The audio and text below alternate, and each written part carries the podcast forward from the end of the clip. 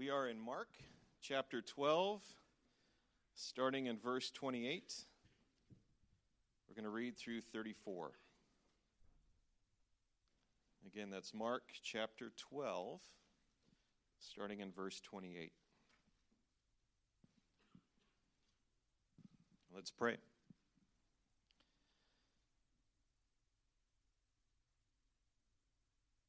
Father, we are extremely grateful for your written and preached word.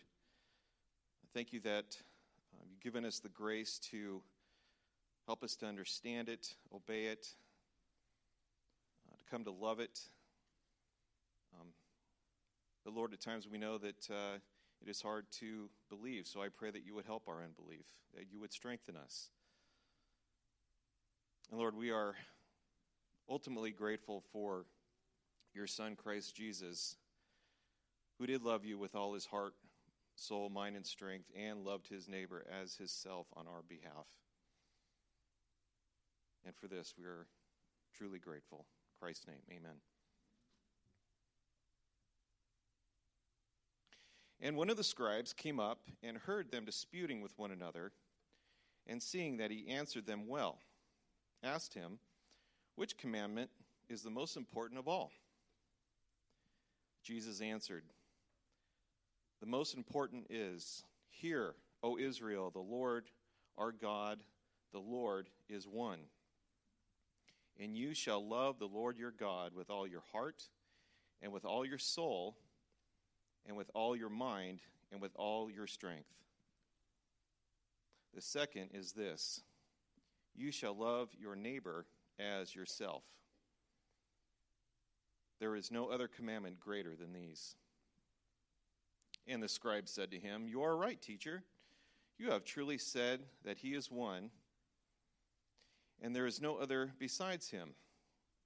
And to love him with all the heart, and with all the understanding, and with all the strength, and to love one's neighbor as oneself is much more than all whole burnt offerings and sacrifices. And when Jesus saw that he answered wisely, he said to him, You are not far from the kingdom of God. And after that, no one dared to ask him any more questions. This is the word of the Lord.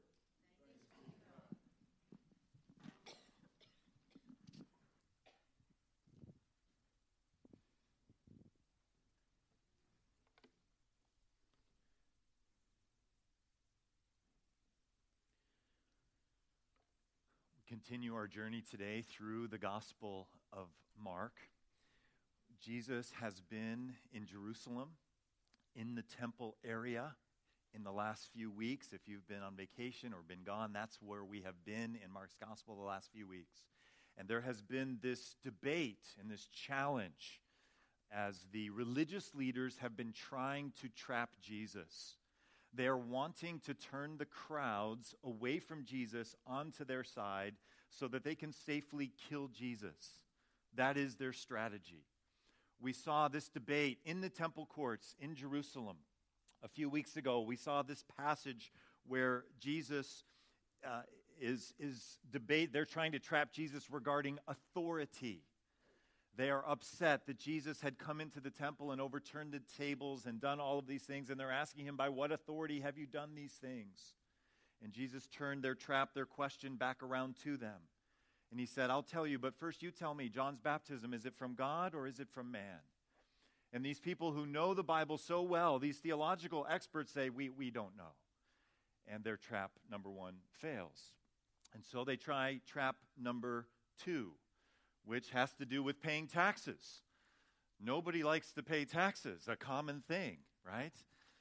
Have any tax paying, uh, loving people here? Just absolutely, we, we, no one loves to pay taxes. And so Jesus is trying to trap them around the tax issue, but not just because they don't want to pay taxes, but because there's this, this mingling of idol worship or Caesar or emperor worship, and we shouldn't, theologically, for theological reasons, we shouldn't pay those taxes. And they try to trap him.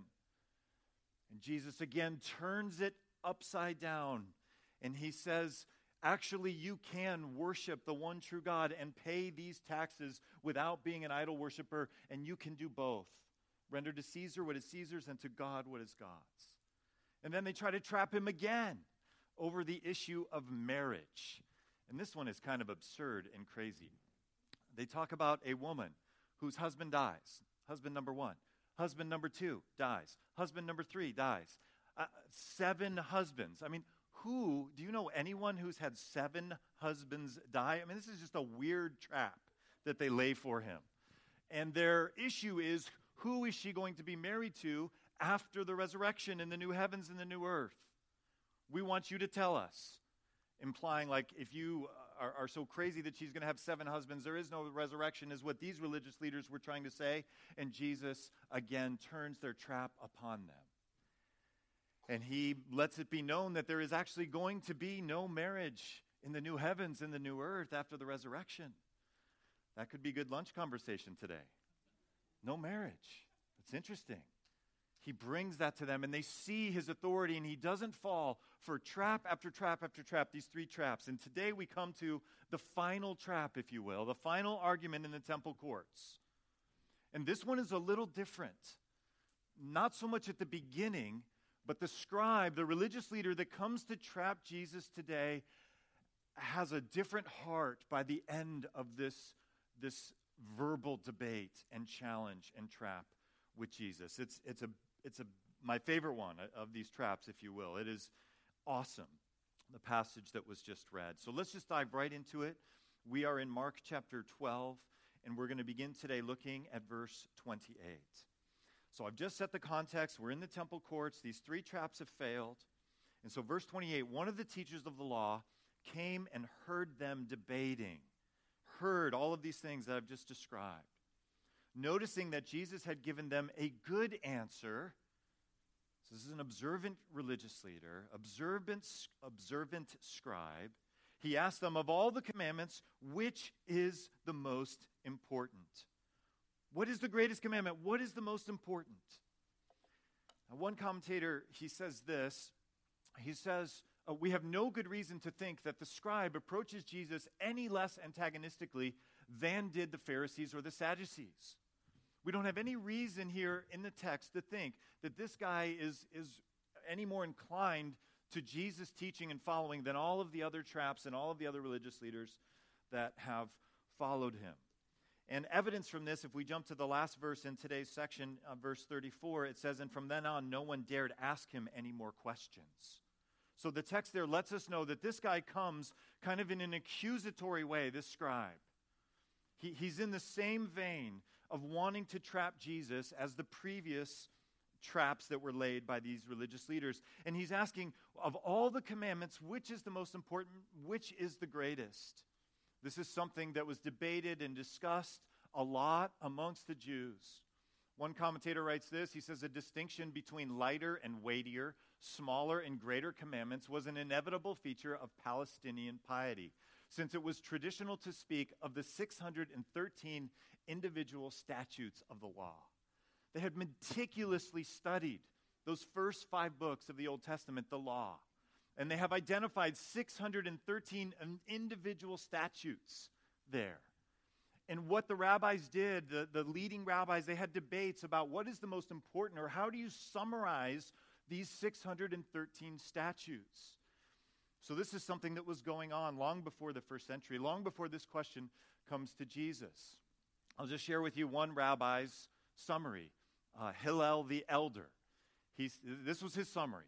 What you yourself hate, do not do to your neighbor. This is the whole law. The rest is commentary. Go and learn it. So that's his summary. And there were other rabbis. I could have had a bunch of slides out here. In fact, I did, but I cut them out, so you're not here so long today. Uh, the, the, all kinds of different summaries of how you summarize the law. What is this all about? So I believe this guy is coming with the spirit of entrapment, not a spirit of genuine inquiry. He's seen Jesus masterfully engage these others, these other uh, religious leaders, and, and really not fall for the trap, but he comes and says, What is the greatest commandment? So let's take a look at Jesus' response. You're familiar with this response. But I'm praying now and have been praying today that the Lord would use this passage, this very familiar passage, in a fresh way upon you and upon me today. So let's move on and see Jesus' response in verses 29 and 30. The most important one, answered Jesus, is this Hear, O Israel, the Lord our God, the Lord is one. Let's just stop there. This is the beginning of his response. And this would be an anticipated response here. He is, he is reciting a verse from Deuteronomy here that was recited and is recited today by faithful Jews, referred to as the Shema, the Hebrew verb for hear, right at the beginning there. Hear, O Israel, the Lord our God, the Lord is one. In Hebrew, it's Shema Yisrael Adonai Eloheinu Adonai Ehad. And for many centuries, readers have replaced the sacred name of God, Yahweh, with the Hebrew word Adonai, which is the word for Lord, so as not to take the Lord's name in vain. Even when we're reciting Scripture, they would substitute Adonai or Lord for this sacred name of God, Yahweh. So this is not a surprise here, the way Jesus responds right at the beginning. He, he, he responds by saying this, this radical truth that the covenant keeping Israelites worship one God. They are radical monotheists. And so are we. And this is the beginning of the greatest commandment, and they are expecting this. Now, it's easy to just move right on beside this, but one of the reasons this is so important and this is so fundamental to the summary of the entire law is you and I have a tendency to worship other things besides the one true God. We either bring them up right alongside God, or sometimes we just like totally displace Him. And our hearts and affections are going for other things. We call them idols in the place of God. But we must worship only one God. So this summary is one that is expected. But it is full of application for us as well because we have a tendency functionally to worship perhaps our cars, our houses, our spouses, our children, our grandchildren, our boyfriends, our girlfriends, our jobs, certain places, vacations, hobbies, all kinds of things that compete in our hearts for allegiance, for, for what we really care about, what we're really passionate about, what we really worship, what we really love. So Jesus responds in a way initially here that's highly anticipated with Deuteronomy 6 that God is one. Then he moves on, continuing in Deuteronomy 6. Love the Lord your God with all your heart, and with all your soul, and with all your mind, and with all your strength. Now we have somewhat of a mild surprise here in the way Jesus recites this. Because if we look at English translation of the, of the Hebrew text here in Deuteronomy 6, First part, Jesus says that just, just the same way it is in both the, the Hebrew scriptures and in the Septuagint, the Greek translation that the early church was very familiar with. But here, love the Lord your God with all your heart and with all your soul and with all your strength. Notice something a little different? What's different? You can talk to me, church. Oh, the mind. So he added an element. He added an element here.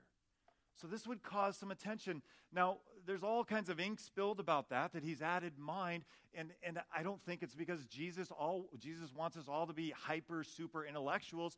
He just simply is adding this element, and the spirit of this text is, is the same. He's not trying to divide the Holy Spirit inspiring this passage isn't necessarily trying to divide just into heart and soul and strength and exclude mind or here emphasize mind. This is the spirit of just we are called to love God with absolutely everything that we have with our intellect, with our emotions, with our heart, with our thoughts.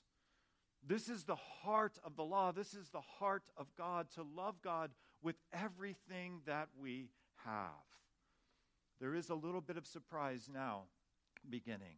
We are to worship Him with all that we have.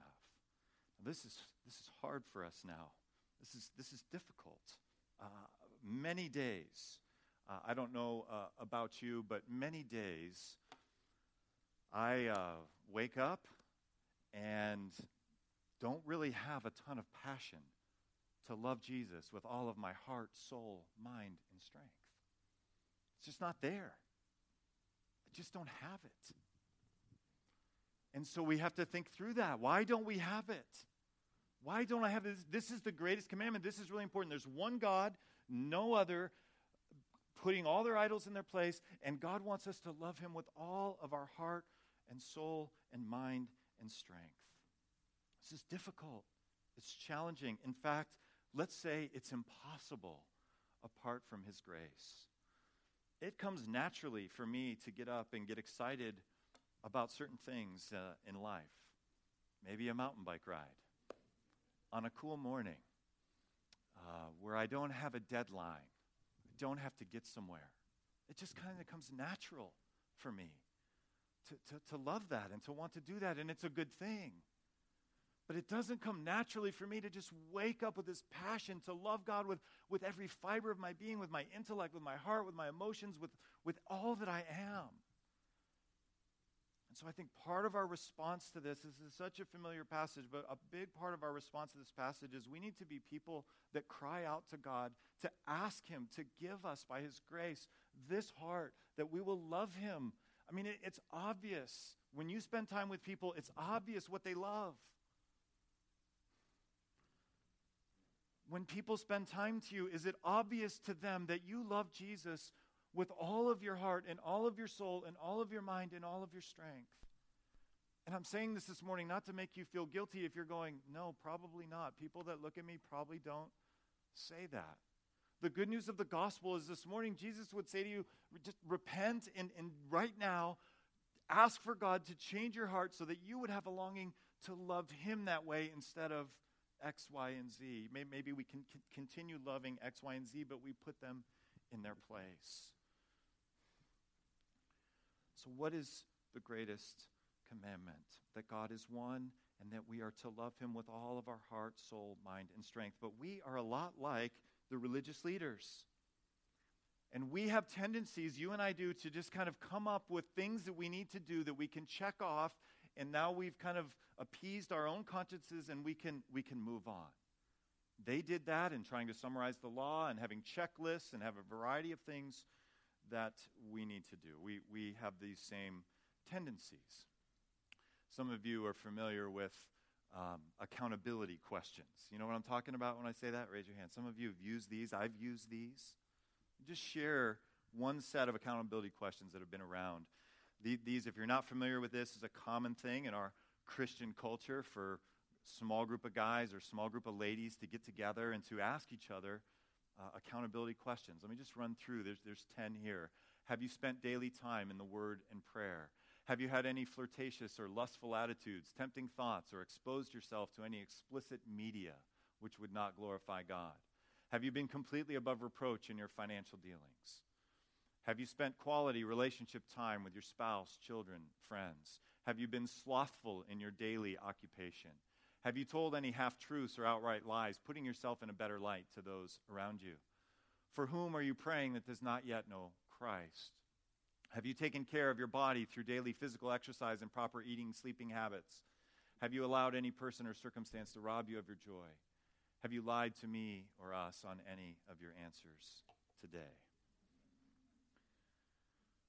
So we, in our Christian culture, develop questions like these, and I'm not wanting to just shoot these down. I, have used these to profit in my own life. But I'm trying to highlight the tendency that, uh, sadly, we are kind of like the religious leaders. And, and although we're not trying to summarize the law here, we're like coming up with trying to codify exactly how it is we're supposed to do this Christian life.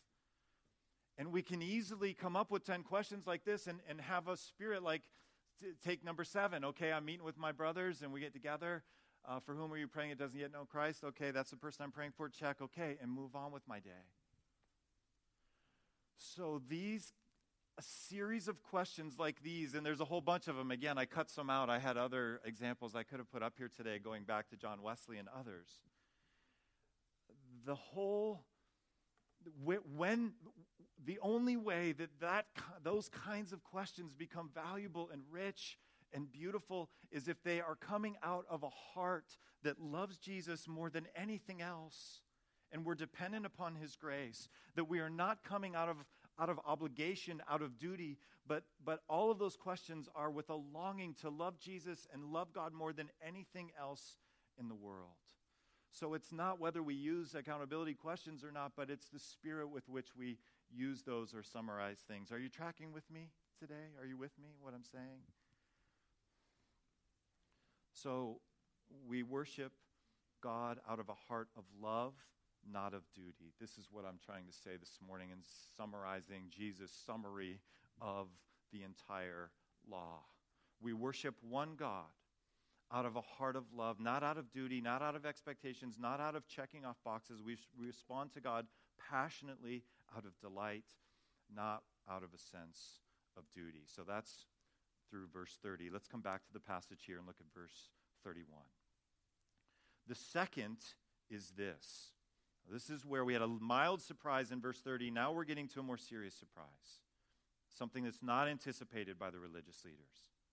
The second is this love your neighbor as yourself. There is no commandment greater than these.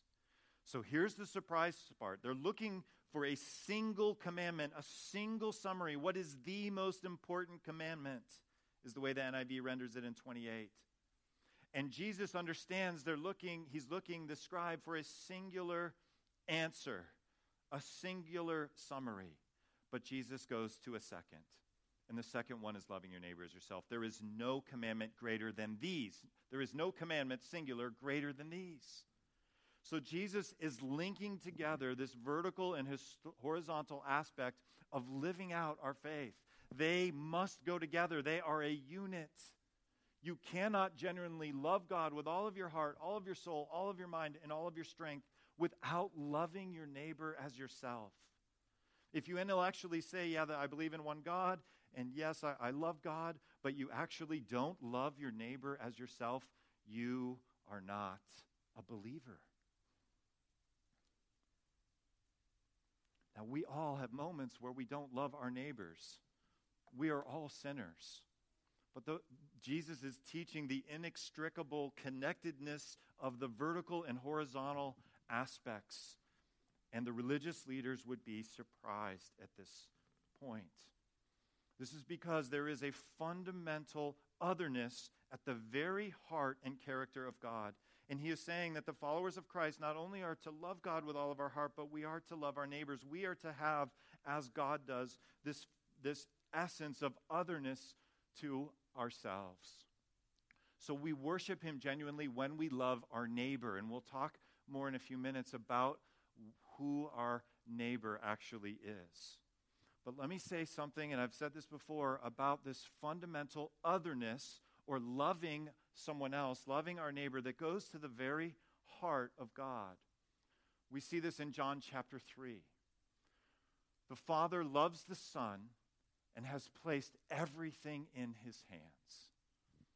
I, I put this up here just for us to see the intra Trinitarian love the love, if you will, that the Father has for the Son.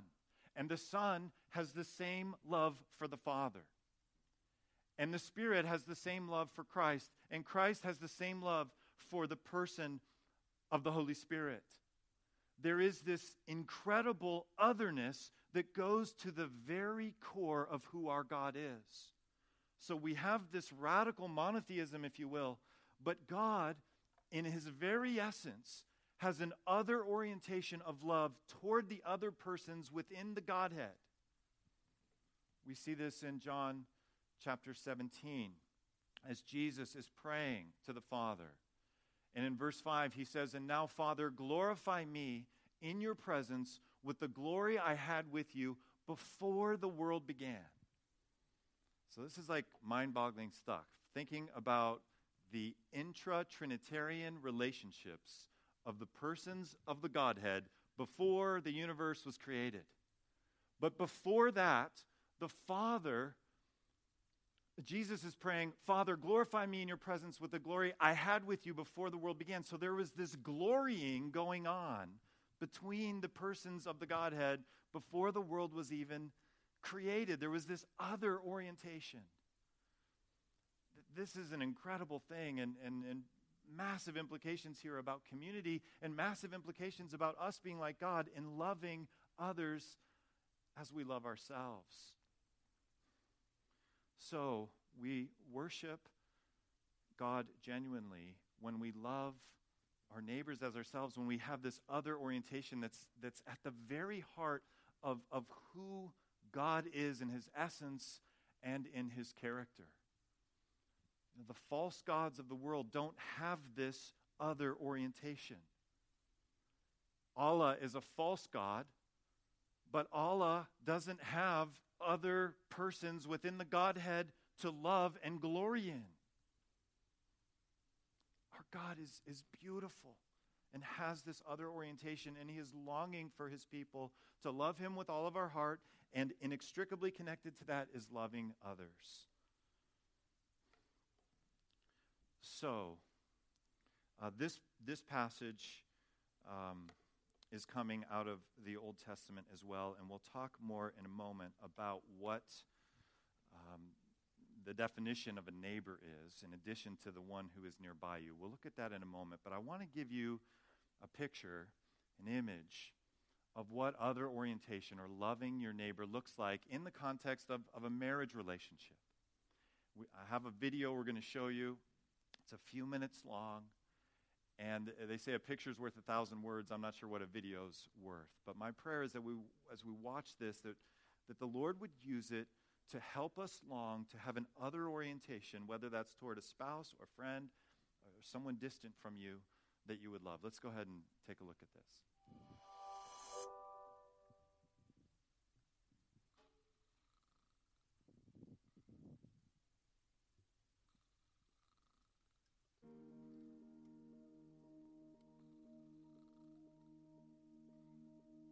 Love my husband. I love him even though his snoring wakes me up every morning. So I'll scare him away.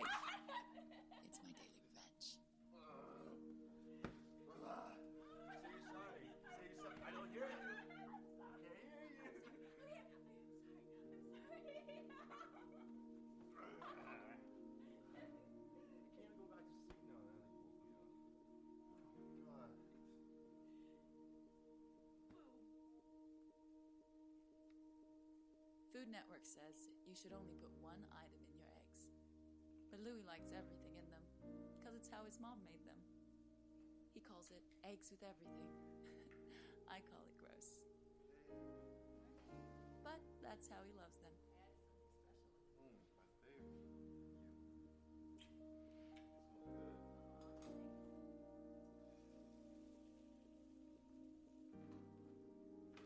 And I do all the laundry because my mom told me that a man with dirty clothes is a man that's not loved by his wife. Yeah, I know it's old fashioned, but now his whites are always white and all his coworkers will know he's loved. He always promises to do it next time, but I'll never let him.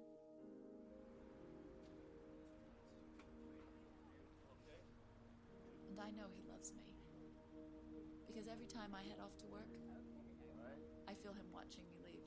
Be still.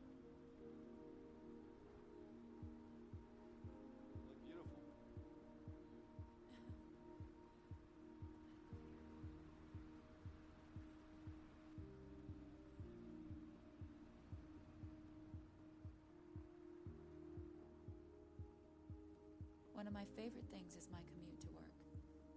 It's my time to myself, and it lets me clear my head before the stress of the day.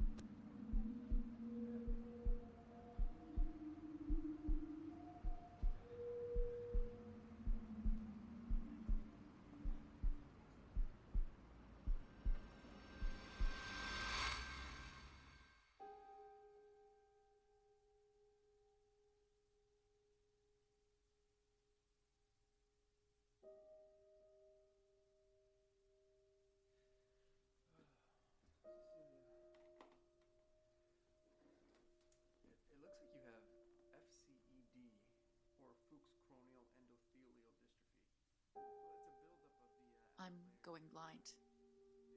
A rare disease I can barely pronounce is taking away my vision. And I will probably lose my whole career over it.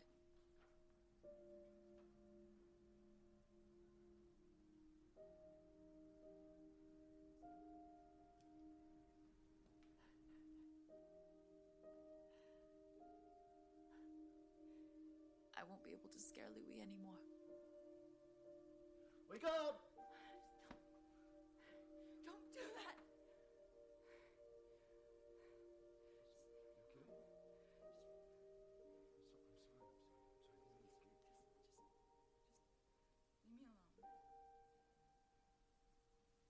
Am I supposed to tell him?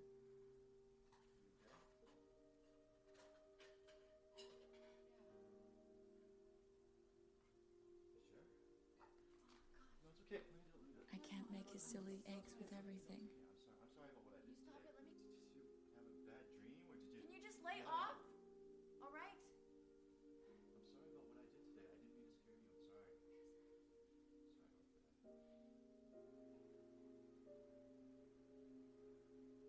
The people he works with are going to think I stopped caring about him.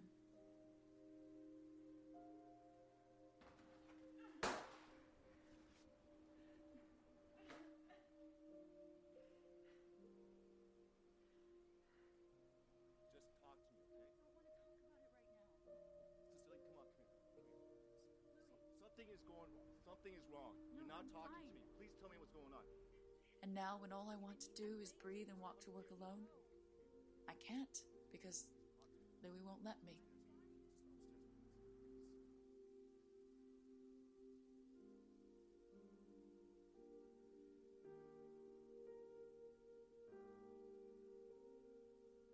How do you tell the person you love that you're going blind?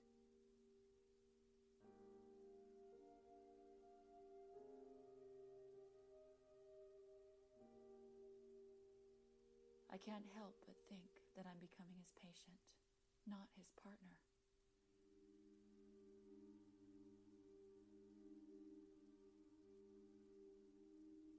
Maybe he'd be happier with someone else. Someone who won't be a burden.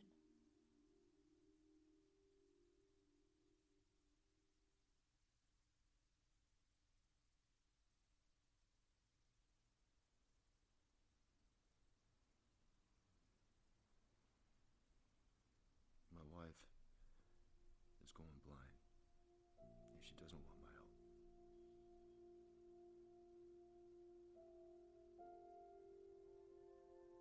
I want to wake up every morning and tell her that I love her. That's all going to be okay. But she doesn't want to hear any of it.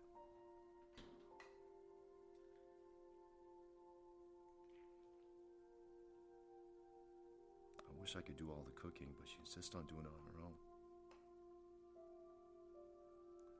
Figured out the laundry.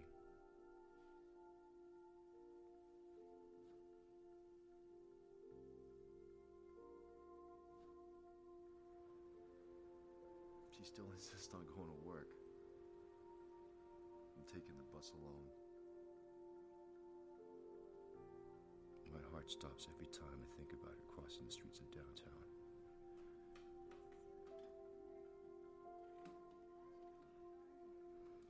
Though she doesn't want me to, I follow her every day without her knowing. Because that's what true love is, right? There's more than just a feeling, it's an action.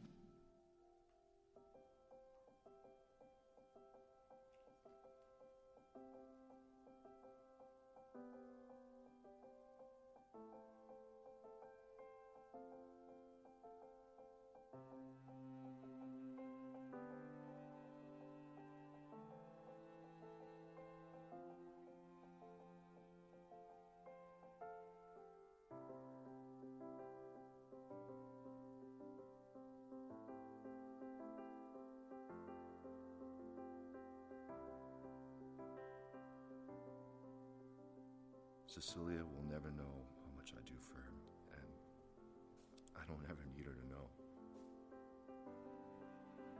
That's how I still love her, even though she doesn't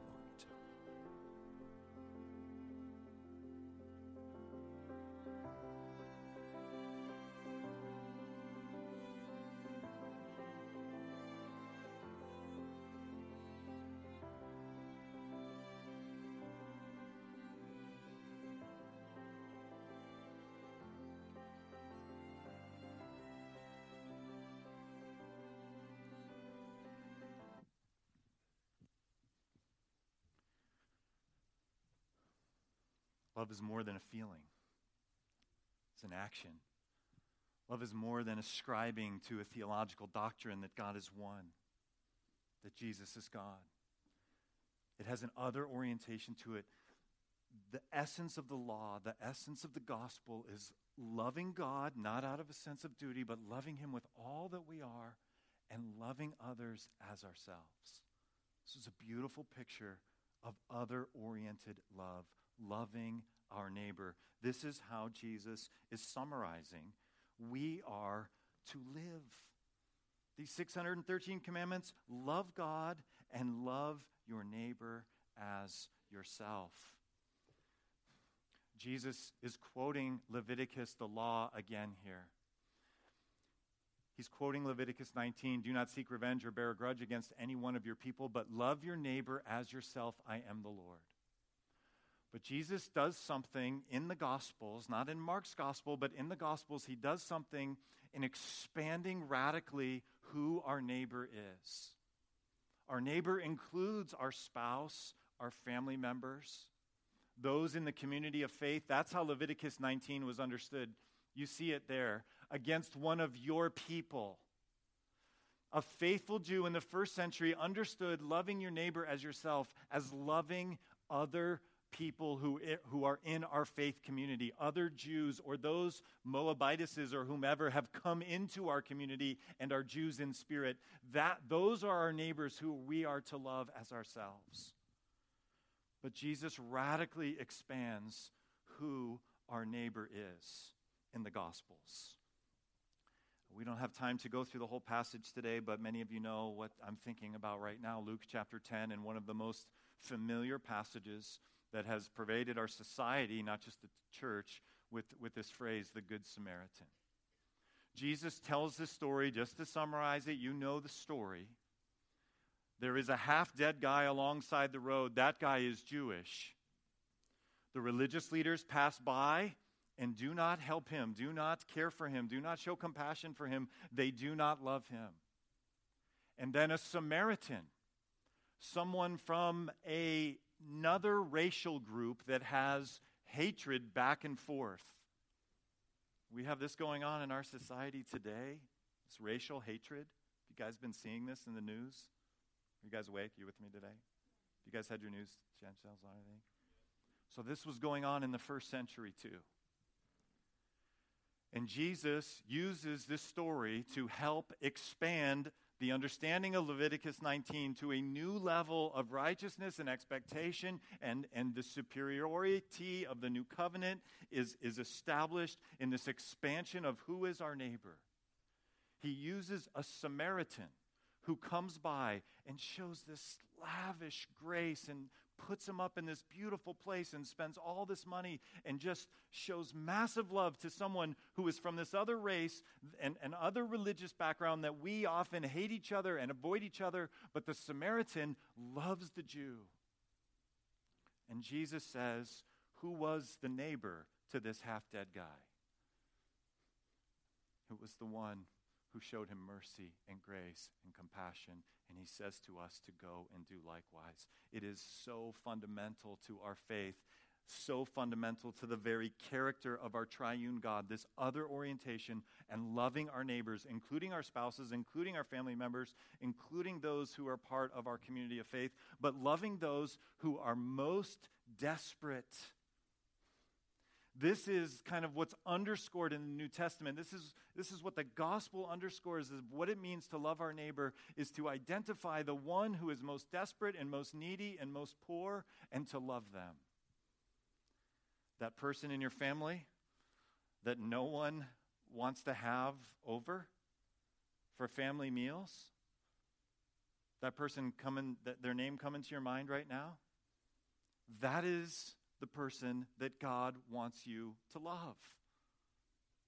That kid at school who is so easy to tease or to mock or to stay away from or to put down or to bully, that is the one that Jesus wants you to love and go out of your way to love your neighbor as yourself. We worship God genuinely when we are doing it not out of a spirit of obligation, but out of a spirit of God, help me to love you with all my heart, soul, mind, and strength, and help me to love my neighbor as myself. Tim Keller writes this about the Good Samaritan passage in Luke 10. He says, By depicting a Samaritan helping a Jew, Jesus could not have found a more forceful way to say that anyone at all in need, regardless of race, politics, class, and religion, is your neighbor. I would say it even stronger that we are called to go out of our way to find people who, of a different race, of different political persuasions, of a different class or economic standing, a, a, whole different worldview in life, and to love them for the sake of Jesus. And to bring our Father glory, to be like Him with this other orientation. Let's come back to the passage here, just a few more verses, and, and we'll finish up.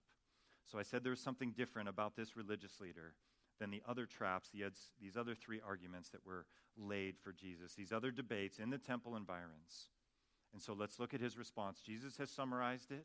What is the greatest commandment? Look at verse 32. Well said, teacher.